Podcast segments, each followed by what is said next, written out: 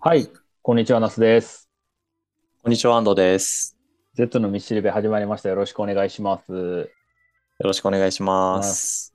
ちょっと今日からあの少しだけ趣向が変わるので、はい。はい、あの先にこのポッドキャストの趣旨のご説明とか含めてちょっとしたいと思いますね。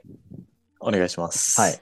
あのこのポッドキャストはですね、あのちょっとリブランディングをしまして、あの偉人たちの歩んできた人生っていうところを紐解いて、そこから生き方の道しるべを見つけていくような、ちょっとポッドキャストとしていこうかなと思います。はーい。はい。で、あのリブラ本ンディ日ングから。あはいごめん、ちょっとかぶった。いや、いいよ。で、まあ、本日からね、この偉人たちをあのより身近な存在に感じてもらうために、自分たちが今社会人っていうところもあるので、社会人であればどんなキャリアを歩んでいたのかなとか、そういうちょっと想像も絡めて、あのその人の偉人の人生とかを話していきたいなと思ってますので、よろしくお願いしまよろしくお願いします。す。はい。あの、リブランディングっていうかっこいい言葉使ったことは引っかかってる。 い。や、違う。いや、まあ、そうそうなの。だいぶかっこいい言い方したなって思ったぐ らい。確かにね、あの、方向転換です。方向転換だね。はい。で、ままあ、今日の早速第1弾の偉人はですね、あ、はい。源義経です。おー。なんか最今近流行流行っっててるるよね。流行ってるらしいね。流行ってる流行ってる。鎌倉殿の13人っていう大河ドラマがめっちゃ流行ってる。えーちょっとね、テレビを見ないから全然そこら辺知らなくて、うん。なんか乗っかる気は一切なくてこれを選んだっていう感じですね。まあ、スーパーナチュラルにね。そう、スーパーナチュラルにこれを選んだんですけど、ちちなみになんで義経さんを選んだのなんか鎌倉時代っていうところがすごく俺好きで、もともと。へえ。そう、あ、はじ、初めて聞いたかも。なんか幕府とかが出来上がったのってさ、そこら辺の時代が一番最初だったりするじゃん。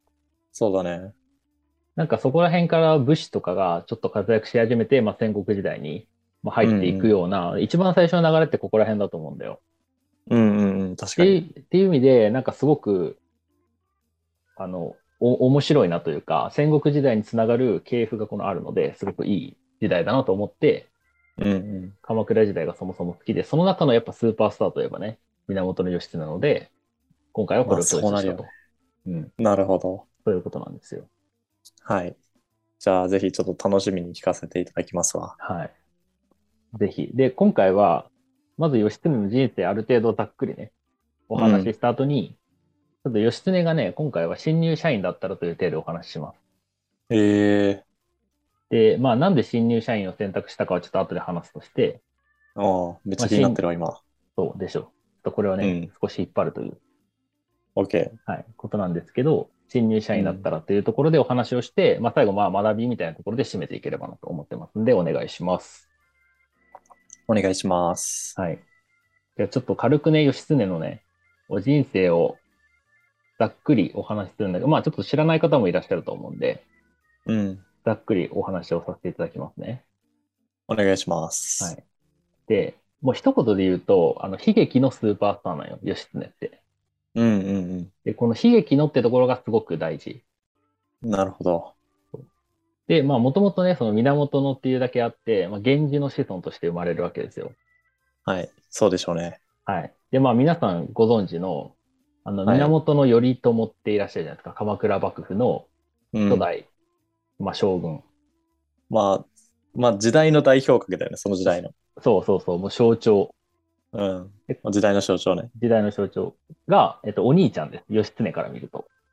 頼朝は。あそそあそうなんだ。うあ全然知らなかった、そこら辺。そう。お兄ちゃんなんよええ義経は、お父さんを、あの平清盛っていう、まあ、源氏と平氏ってここら辺の時代だと、まあ、二大巨頭の、うん。この平氏の、まあ、トップうんうんうん。の平清盛に、もう殺されるわけよ。戦争で、ああ、お父さんがね。お父さんを。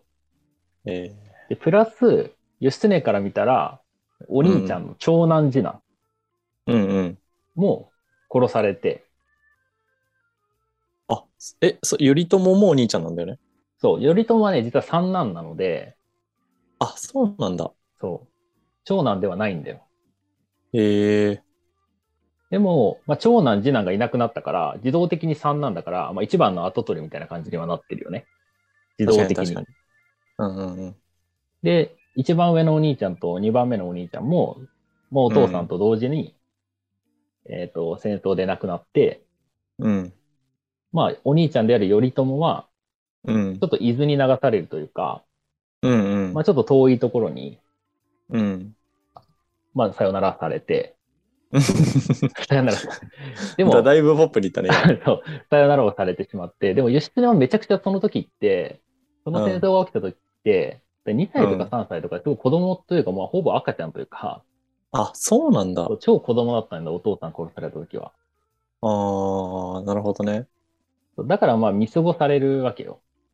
まあ、見逃あじゃさあ、れる存か。在は、存在は知ってたの相そ手う、に。もちろん兵士は存在は知ってた。うーん。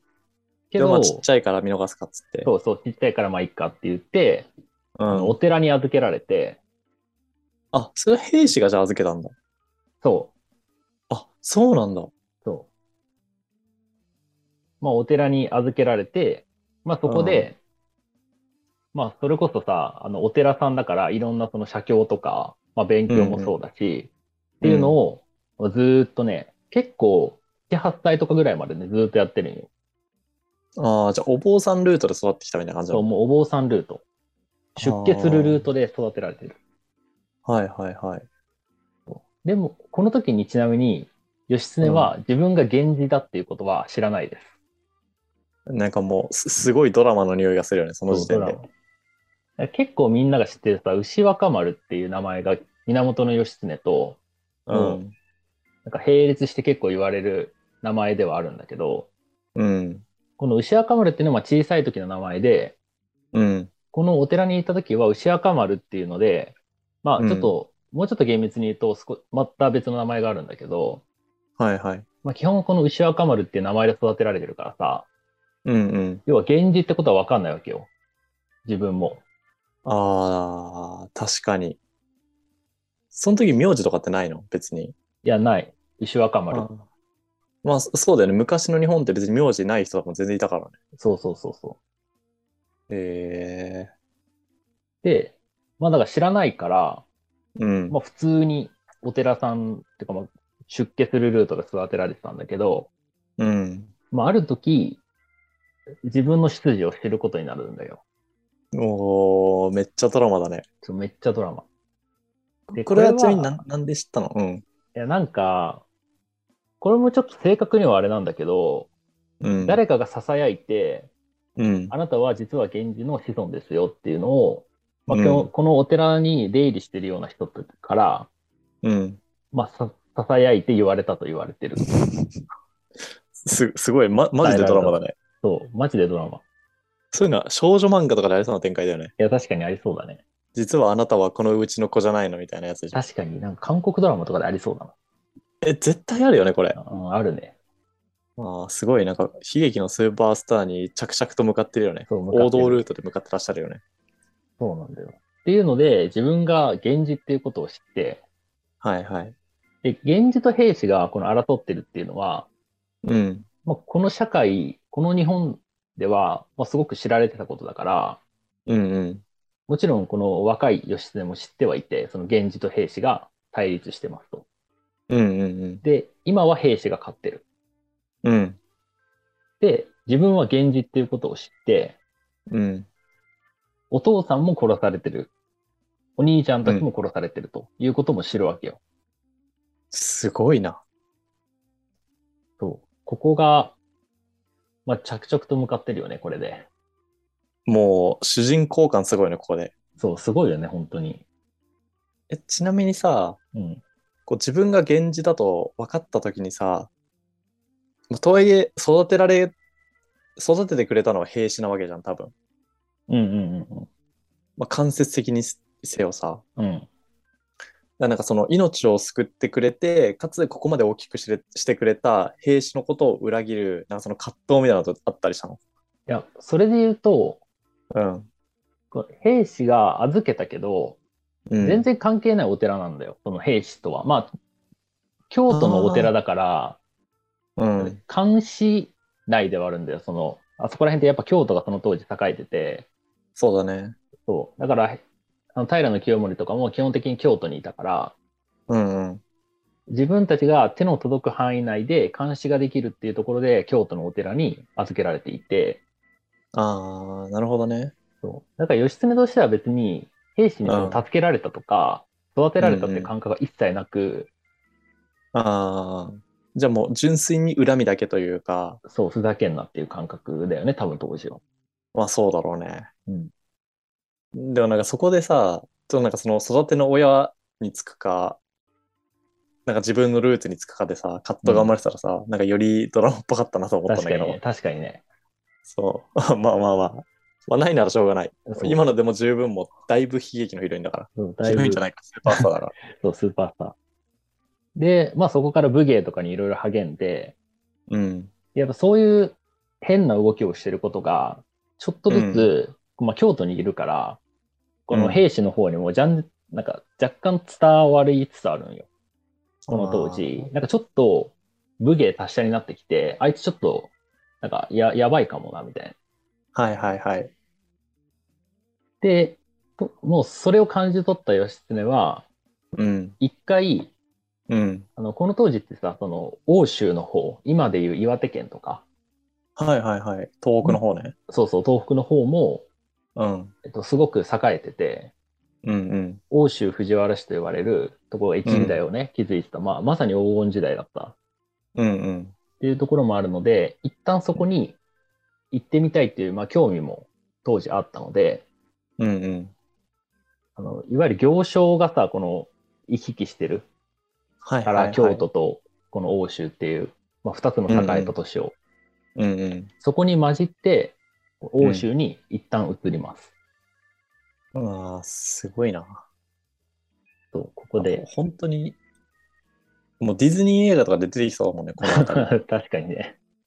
り。ね、あ隠あのれて商人に紛れて、うん そうそう、あの宮殿を抜け出してみたいな。そうそうそうそう。ま。アラビアンナイトですすけど、これ は。うんあ、そうなんだ。 アラビアンナイトのプリンスはそうだよ。あ、そうなんじゃあまさにそうだよ。ね。すごい脳内再生できるよね、これだいぶ。 うんそうだね。確かにそれは思い浮かべてもらえると分かりやすい。まあど、どうなんだろうね。これ聞いてる人男の人多いからさ、あの知らないかな、アラビアンナイト知。らない気も俺すもる知けらなかどっ。たけど。うん。まあ、まあ、でもだいぶわかりやすいわ。で、まあ、欧州に行って、はいはい。 で、いい感じで育つのよ。ざっくりだな。そういい感じにここでは育つ。もうん。う、もう武芸もそそれこそ達者になるし、はいはい。その当時の欧州って、あの馬の産地でもあったりとかして、すごくあ有能な馬がすごいたくさんいたんだよ。あ、はいはいはい。確かに確かに。アイヌの方とかから来るんだよね、多分。あ、そうそうそうそう。で、もうこの当時ってさ、もう騎馬戦じゃほぼ戦闘の手法なんて。うん。てか、だ騎よ馬戦っていうか、騎馬、騎馬がいる方が強いみたいな感じだね。あ、そう、まさに。だから馬を抑えとけば、うん。とりあえず強いんよ、この当時の戦争って。はいはい。で、そんな環境でやっぱ育った義経は、うこのん。馬に乗っての、なんかやぶさめとかいう競技あるじゃん、馬に乗りながらさ、うん、うん。矢を射抜くみたいな。わかるわかる。ああいうのもすごく上手くなって、まあ、武芸がすごく達者になって、うん複数成長しますと。なるほどね。この当時、あの、平清盛っていうお父さんをね、撃った人うん。がもう映画を極めてて、はいはい。もう天皇にまで口出せるぐらいの位置にななったんよ。ああ、平家物語のスタートらへんだよね、これ。。そうそう、まさにそううん。う。もう最強になってた。もう平家で、じゃない人はさ、人じゃないみたいなさ、なんかそういう歌もあるぐらあるい、うん。なんかすすごい権力者。め、まあ、平たく言うと、超調子乗ってたんでしょ。そう、まさに。そんな時代だったから、うでもん。天皇家としてはさ、なんかいうん嫌、じゃん。で天皇が本当はうん。政治とかするはずなのに、うん。なんかよくわかんないその武士上がりのやつがうん。今権力を持ってますと。はい。だから、こいつを撃ってくれって、平清盛とか兵士を撃ってくれっていう命令をうん。出すわけよ。うんうん。朝廷がね。各そう、朝廷が各武将とかに対して。はいはい。で、ここで、あの、ちょっとどっかに追いやられてた、義経のお兄ちゃんである源頼朝がうん。立ち上がって、うん。兵士討伐のためにこう動くわけですよ。うーん。すごいなんか、あれを感じるよね。なんか時代の意志というか、うん。何、何らかの意志を感じるよね。そうだね。多分頼朝もうんお。父さんを殺されて、恨みとかがきっとあって、そういう時を待ってたんだと思うんだよね、きっと。うんうんうん。だから結構各地で源氏のその末裔である人たちが立ち上がって、うんうん。もう兵士討伐に向けて動きますと。うん。で、義経もそれを知るわけよ、やっぱり。うんうん。あの、お兄ちゃんたちが立ち上がってると。うん。もうそしたらさ、もういても立ってもいられないというか、うん。自分だけ東北にいて何もしないのは、まあい嫌だというかさ、すごいチャンスが来たから、うんうん。じゃあ自分も戦いに行こうとうん。いうことで、源頼朝に合流するのよ、ここで。うんうん。で、頼朝自身も、あ、うん弟が来てくれたと。存在はしてたのちなみに。えっとね、最初は疑心暗鬼で、本当かみたいな感じだったらしいんだけど、へえ。まあでも最終的には、まあ存在もしっかり認めて、うん。兵のまあ一員として組み込むことになる。うんうんうん。で、まあそれで結局、まあ皆さんがね、もしかしたら知ってるかもしれないけど、源平合戦っていう、まあいろんな戦いが行われるわけですよ。うんうんうん。まあ、最後はこの壇ノ浦で終わる戦い。ああ、有名なね。壇ノ浦の戦いね。そう、まさに。ここで兵士が滅亡する。うん。で、ここら辺の源平合戦のめめちゃくちゃ主要な戦いで義経は活躍しまくって、うん。もう超絶スーパースターになるわけよ。もう源氏の中で一番い。強いのは義経だみたいな感じに。うん。ど、どんな感じでさ、活躍するのえっとね、まあ主にその3つの戦いで活躍するんだけど、うん。えっと、き一番最初とかは結構もう奇襲攻撃でもう一気に潰して、兵士たちはいがもう本当に惨敗する。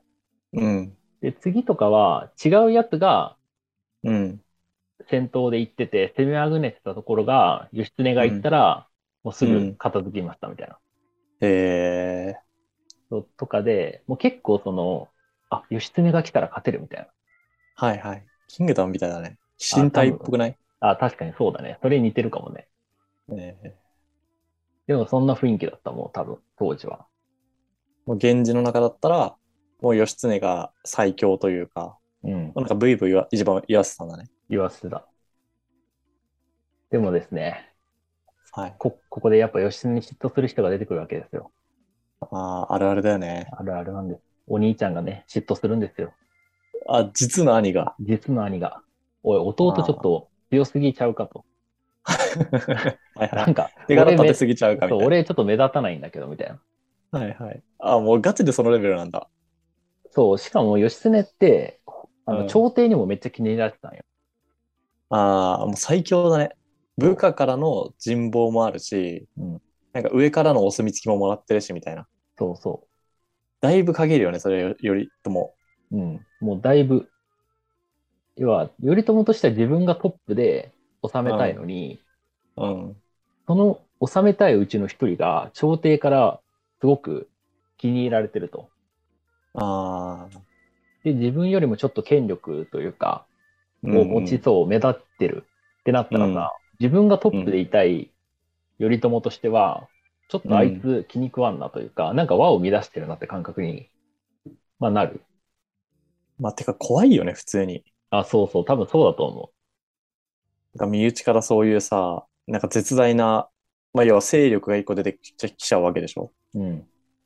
落ち着きかけてんのに、兵士との争いが。そういうことなんようだから、ここで、ん。ちょっとね、義経を、うん。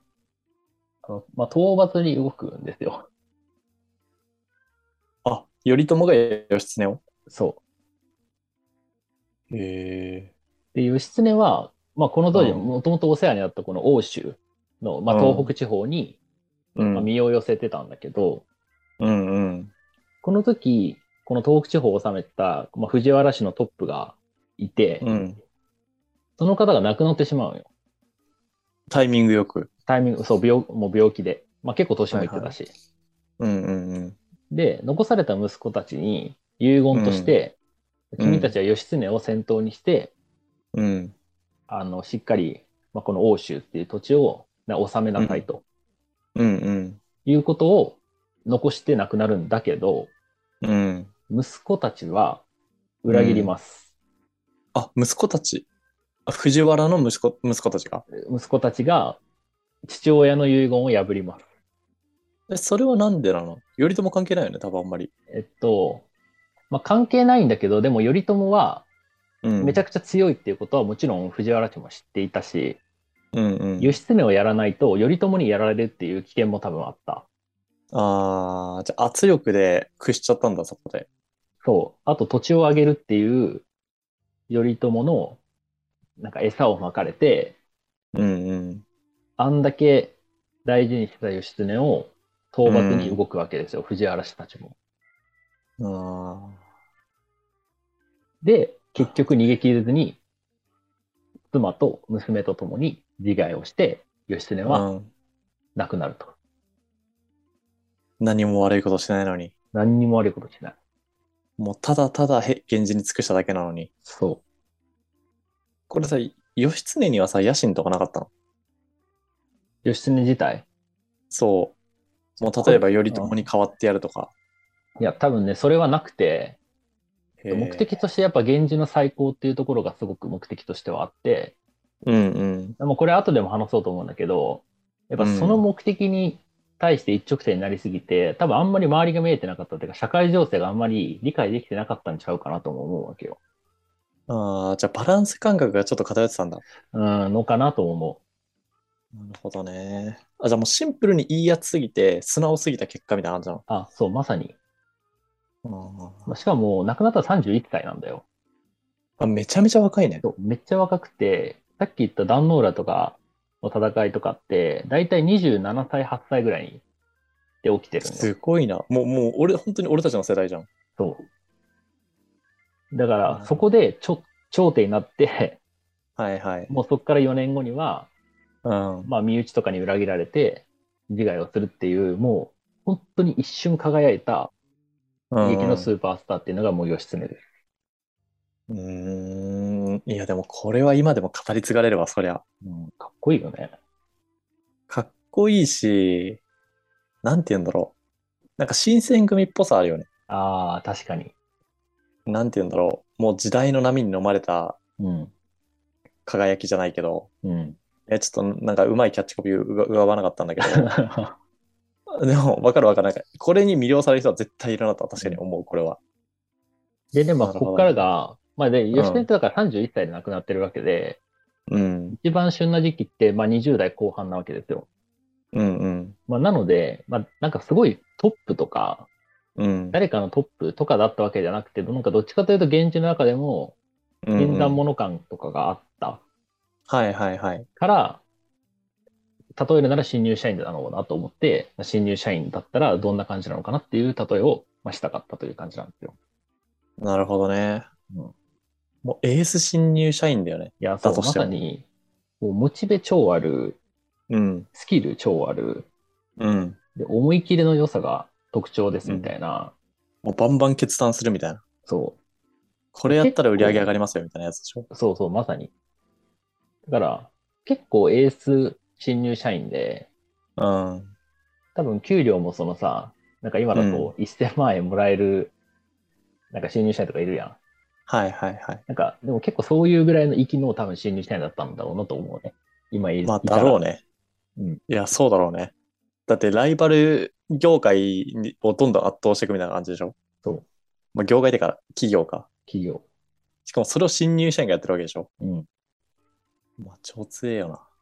3個連続で新規事業を立ち上げ成功させましたみたいな新人なわけでしょ。そうだね。で、その3年後には、あの、社内政治に巻き込まれて退職を余儀なく、余儀なくされるという新入社員ですね。悲しい。 まあ、会社だったらね、命がね、なくなるわけじゃないからさ、うん。あれだけど、今だとなんかそれこそ別の会社とかにさ、入り直してやり直せるけどさ、うんもうそういうのが通用しない時代だったからね、ここは。そうだね。うん。そうなんだよ。だから、モチベも最高だったっていうのは、やっぱりその、兵士に対してうんうっん。ていうところが、まあ今の新入社員とかの方とかで言えば、うん。業界内の別企うん業うんに対して、ここは絶対に食ってやるみたいな。はいしかもはい。兵士って当時はナンバーワンだったから、うんうんうん。ナンバーワンの企業をうん。自分の企業が倒すみたいなモチベを持って入ってくる新入社員ですと。うんうんうん。なんか、すごくモチベとしては、うん。愛社精神があって、うん。あの、新卒社員としてなんか可愛い存在ではあるし、いいなって思われる多分存在だと思うんだよ。うんうん。めっちゃピュアだよね。そう、すごいピュア。で、いおおなんか気持ちいいなって思うよね、多間違いないよね。分。うん。しかも仕事超できるんでしょそう、仕事超できる。愛されるよね。そう、だからもうまさにスキルもめちゃくちゃあるから、うん。まあ、その頼朝が、この、源氏の軍に入れて、うん。もう本当に3年後ぐらいにはすぐ活躍してるんだよ。うんうんうん。いや、もうこの3年間も、ななんかずっとあの、戦わせてもらえなかったっていう。あ、そうなのうん。まあ、出る幕がなかったというか、まあ、他の人たちが結構活躍してたりとかした時期でもあったから、源氏のね。ああ、ちょ出番がそんな少なかったみたいな感じなんだ。そう、出番ちょっと遅めなんだけど、うん。でも、10代の頃に、うん。その兵士たちから、うん。なんかすごい刀を奪って、こうい一対一で勝ちまくってた弁慶っていうさ、はいはいはい。弁慶ってあの名前刀狩りをね聞いたこと、そうそうそう、聞いたことある人はいると思うけど、うん。あの弁慶を任して家来にしてるんだよ、義経って。そ実話なんだ。そう、あのね、ゆまあ、義経のその伝記みたいなやつにもしっかり書いてあって、えー、義経義経記だっけそうそう、義経記。あれ、義経記じゃないんだ。義経記で合ってる。 うん、多分義経記だと思う。俺も義経記だと思ってる。あの、不正解だったらごめんなさい。うん、ごめんなさい。 ググってみてください。はい。そう、だからそれぐらい、まあ、その当時って武芸っていうところが、まあ一つスキルとして、うん。まあ、重宝されてたものだったから、うん。そこでその弁慶っていう武芸に達したな人を打ち負かすぐらい、まあ今で置き換えるとすごくスキルが高かったと。うんうんうん。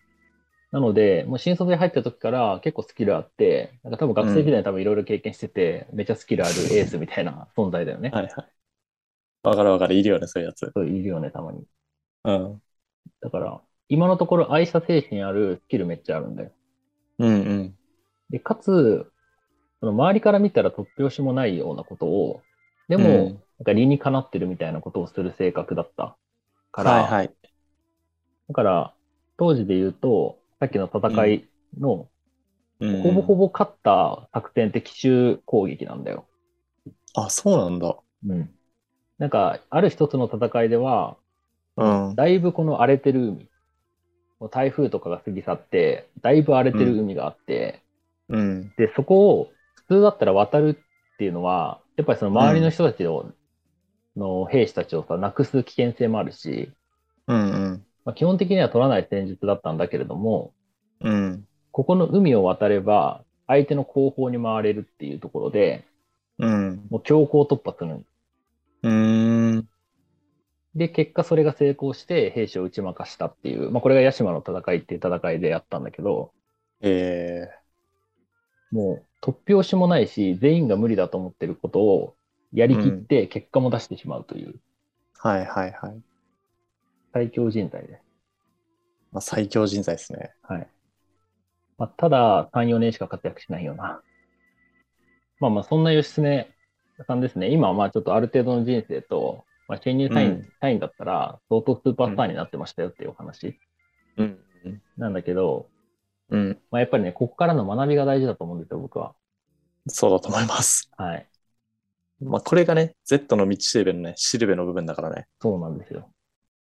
で、那須さんは何を感じた僕はですね、うん。あの、義経ってすごい政治に翻弄された人生だったと思うんだよ。だから悲劇のスーパースターになったと思うんだよ。ほんとそうだよね。だから、やっぱその目の前のその、多分義経は、兵士を討伐っていうところだけに向かってて、うんうん。やっぱ視野があんまり広くなくて、うかん、つ、シダもそこまで高くなかったと思うんだよ。ああ。もう、いかに打倒するかしか考えなかった感じなんだ。そうそうそう。もういかに目の前の戦に勝つか、目の前の兵士を撃つかっていうとこ、まあそれもすごく大事だと思うけど、うんうん。ただ、もう少し視野を広く、視座高く、うちょっと政治というかさ、その、今の日本社会はどういう構造になってて、うんって。いうところが分かってれば、もっと、もうちょっと振り回されずに、うん。少し長めに活躍できて、うん。っていうふうになんかできたんじゃないかなって思うので、うん。やっぱりその目の前の目標だけじゃなくて、視野広く、かつ視座を高く持つことは、なんか僕はすごく大事だなと、この吉野の人生をうん。勉。強してみて思ったわけですよ。なるほど。うん。だから、カイもさっき言ったように、義経ってめっちゃ純粋で素直で超いいやつなんだよ。うんうん。だから、最初の欧州の藤原氏っていうのも義経をかくまったというか、受け入れたのも、うん。なんか役に立つだろうと思ってうん。受け入れて。るし、ああ、そうなんだ。そう、そうなんだよ、実は。うん。だし、頼朝もそうじゃん。源頼朝も、うん。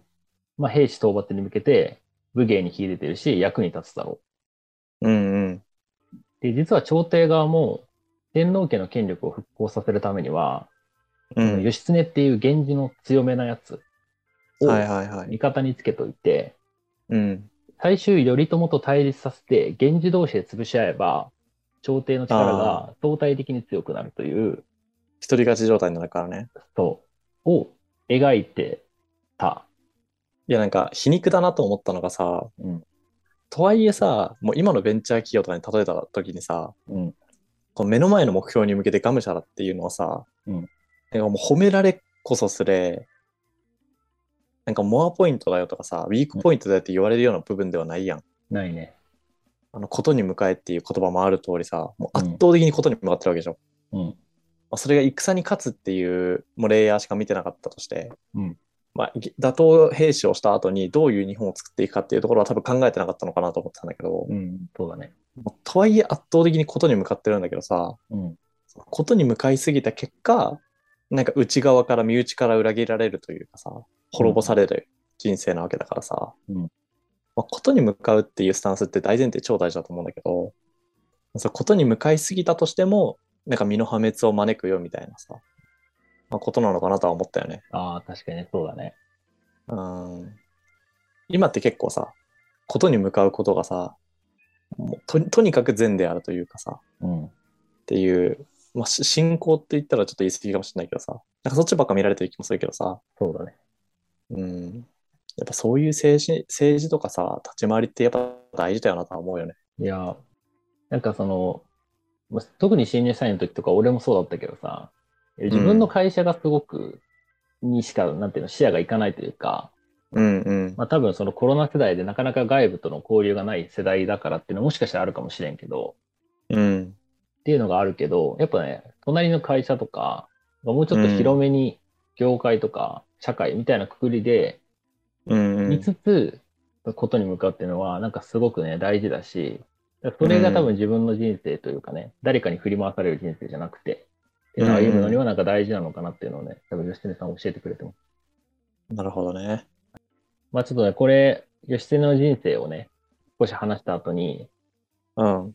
まあ、ちょっと分かりやすいような感じで、まあ、社会人として、まあ、今回で言えば新入社員として、まあ、例えてみたんで、うん。まあだいぶ初めての試みだったんでね、あの、うなんん。か分かりやすかったとか、前の方が良かったとか含めて、あの Twitter のうん DM とかね、コメントでいただければすごい嬉しいですよね、ぜひよろしくお願いしうん。まおす。願いします。そういうのがあると励みになりますんで。はい。ぜひぜひお願いします。ということでね、今回義経の会はこちらで終了となりますが、次回は、会は誰を話そうと思ってますかまあ、次回はね、ユリウス・カエサルを話そうと思ってます。おユリウス・カエサルね。ーいいまあ、ですね現代に例えたら誰になるのかとか、あとどういう人生になるのかとか、うん。うん。西洋史といえばこの人だろっていうレベルで有名だと思うので、うんうん。ちょっと楽しみに待っておいていただけると嬉しいです。おーいいですね。ちょっと僕も楽しみにしてます。あんまり詳しくない分野なので。うんまあ、俺は逆にそっちの方が詳しいからね。ああ、なるほど。まあ、ということでね、新しくちょっと方向転換した Z の道しるべでお送りしましたので、またちょっと次回は同じような形でカエサルやるので、聞いていただけると幸いです。ということで、はい。今日はここら辺で、さようなら。さようなら。